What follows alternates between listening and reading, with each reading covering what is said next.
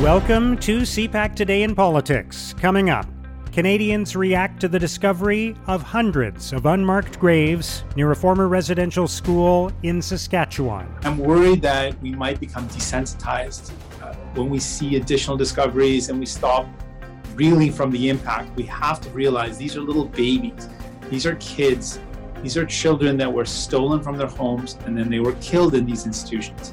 And that was the plan. And we have to move beyond just condolences. The Crown Indigenous Relations Minister apologizes for a text she sent to independent MP Jody Wilson Raybould. Carolyn Bennett was basically suggesting in this text message to Jody Wilson Raybould that perhaps the only reason she was calling for not having an election is because she wanted to have her full six years um, so she could collect her government pension. And will an election be called before MPs return from their summer break? Accusing the Conservatives of obstruction of Parliament and his sort of a two-fisted defense of Defence Minister Sajjan, you know, suggests that um, you know the, the government is sort of already putting the pieces in play for their election campaign and their election rhetoric. So, so that's to me what it feels like right now. It's Friday, June 25th. I'm Mark Sutcliffe. Let's get right to the top political stories this morning. I'm joined by CBC at issue panelist Althea Raj. Althea, thank you for joining us today. Good morning, Mark. So let's talk about the reaction to the news earlier this week of the discovery of an estimated 751 unmarked graves near a former residential school in Saskatchewan. The Prime Minister has said that this is Canada's responsibility to bear. He's talked about hurt and trauma. He says he is heartbroken.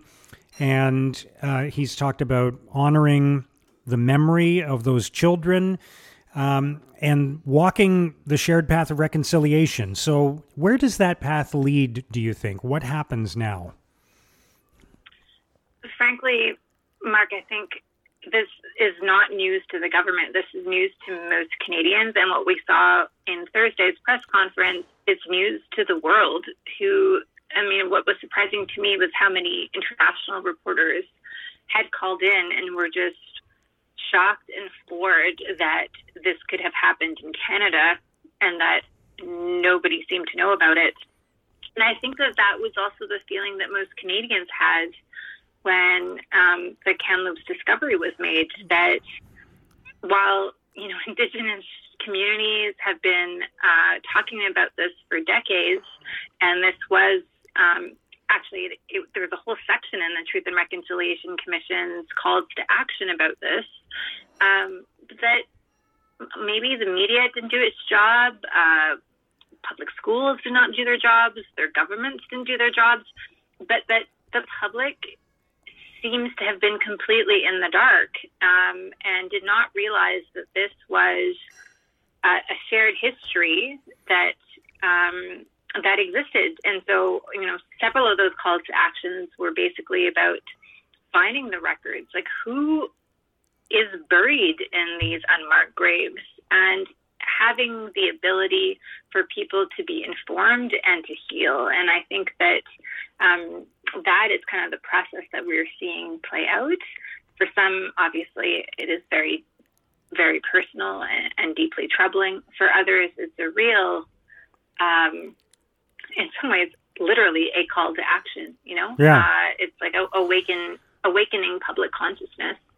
Um, and I think that that's the process that is going to continue to um, occur. I think people are are finally perhaps um, coming to terms with this really shocking part of our history. Um, yeah, and, and just uh, on that, Althea, that, that didn't seem to have resonated earlier. Yeah. Yeah, and and obviously the you know the uh, I think of the the photograph of Alan Kurdi and how that reshaped everyone's perceptions of the refugee crisis um, in Syria, and and I think on some level the discovery of these unmarked graves has has re has recast everyone's thinking about residential schools in this country. And so I, I wonder if it's also changed people's perception of Canadian history now, if, if it's if it's that deep. I don't know. I don't know that I'm best placed to answer that question. I think I think that question is best place probably to people for whom this is yeah a, a new reality, right? But judging by um, the shock that that people who I guess don't you know read that or not frankly I mean it's our job to get paid to read these reports um, you, know if this is not something that is splashed on the front pages of the newspaper or is the headline of the news item that evening uh, consistently then I think the public can be excused for not knowing that this happened, right? And sometimes, like I think of the Missing and Murdered Indigenous Women and Girls Commission, like the headline was that they had called um, what had happened to Indigenous women uh, and girls and, and other Indigenous communities, frankly, genocide. And like the people gravitated towards the headline of the word, and that yeah. was, is it really genocide or not? Like that kind of it, it took away actually from what their report, what the commission actually found. And in some ways, perhaps, you know, there are a lot. there are a lot of calls to action, and maybe we didn't spend the time we needed to do. Maybe we haven't really given the time as like as a country to talk about what reconciliation really means. And you can't really have reconciliation before you have education. And I think that what this has shown is that we are really in that first phase. We the public is still becoming aware of what has happened.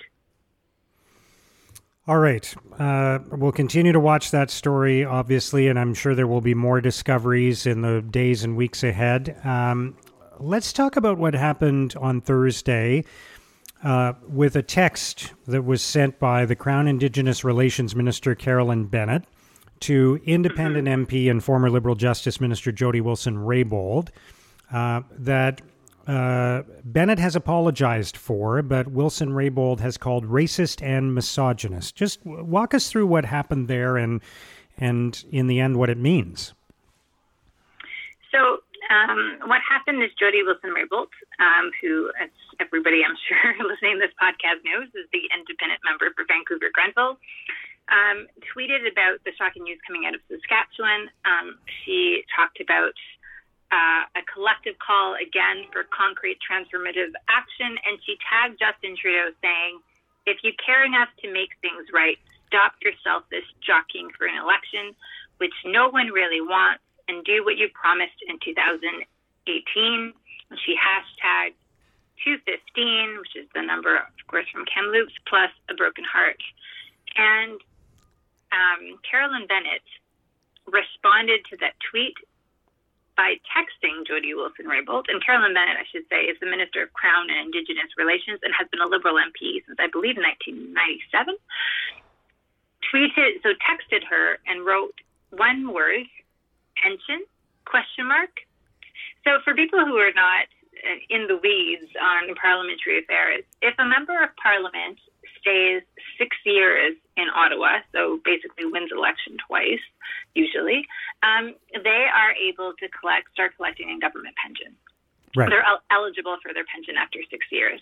So Carolyn Bennett was basically suggesting in this text message to Jody Wilson Raybould that perhaps the only reason she was calling for ha- not having an election is because she wanted to have her full six years um, so she could collect her government pension. Now, yeah. just and, and just to be clear, substance, yeah, yeah, just to be clear, for anybody who was elected for the first time in 2015, in the election that happened in the fall of 2015, that that six-year milestone would be sometime this fall, and there are people speculating that that could affect the timing of the election, right? Exactly, and so, um, I, I like putting aside the content of the the tweet that Carolyn Bennett was responding to, I want to state that like I have not seen any public opinion polling that suggests that Jody Wilson Raybould would actually lose her seat in Vancouver Granville if there was an election.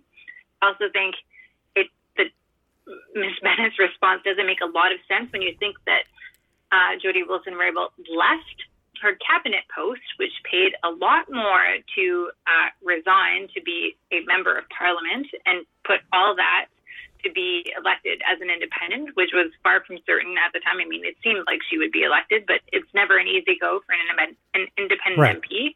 So just from like a logistic point of view, it doesn't make a lot of sense for Carolyn Bennett to suggest that the only reason Jody Wilson-Raybould does not want an election is because she's protecting her pension. But regardless, this was uh, the minister's response, and uh, Jody Wilson-Raybould uh, told CTV that she received this message and was in tears, and that it is actually indicative of the feelings that she says she felt um, when she was part of Justin Trudeau's cabinet, the way she was treated in government. Anyway, she put this text exchange uh, or comment on Twitter and accused Carolyn Bennett of racist, of racist and misogynist behavior. Uh, I I don't know if it's racist or misogynist. I think Jody Wilson-Raybould is probably the only one who could tell us how she feels that she received that message, and clearly she says that that's how she feels. But there is a lot of bad blood between these two women. They do not like each other. Um, and the minister, uh, I think, thankfully, um, realized that she had crossed the line that she shouldn't have crossed and publicly apologized mm. for her text. But it is, uh, it certainly speaks to judgment. And um, if the Liberals are reelected, and if there's no election, if the Liberals have a cabinet shuffle, you do wonder how long Ms. Bennett would be in her position.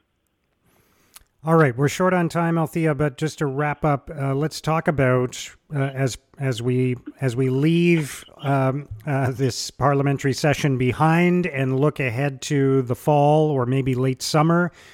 Um, what to watch for? Uh, the likelihood of an election. What are your thoughts? Well, Mark, I think we've talked about this. I don't actually see the need for an election with Jagmeet Singh saying he's ready to support, basically, uh, you know, vote confidence in the government on any money bills uh, for the next two years to give the Liberals a full four-year mandate. But it does certainly look like um, if the train has not left the station, the train is advertised leaving the station. and unless there is a uh, strong fourth wave, um, that uh, the train will be departing the station. The question is just when the train will be departing the station. Um, the most likely scenario, I, I think, is a, an August call, um, but it could be as late as September. Um, obviously, has to be before the municipal elections in Quebec um, later in the fall. So, uh, you know, the MPs have already said their goodbyes.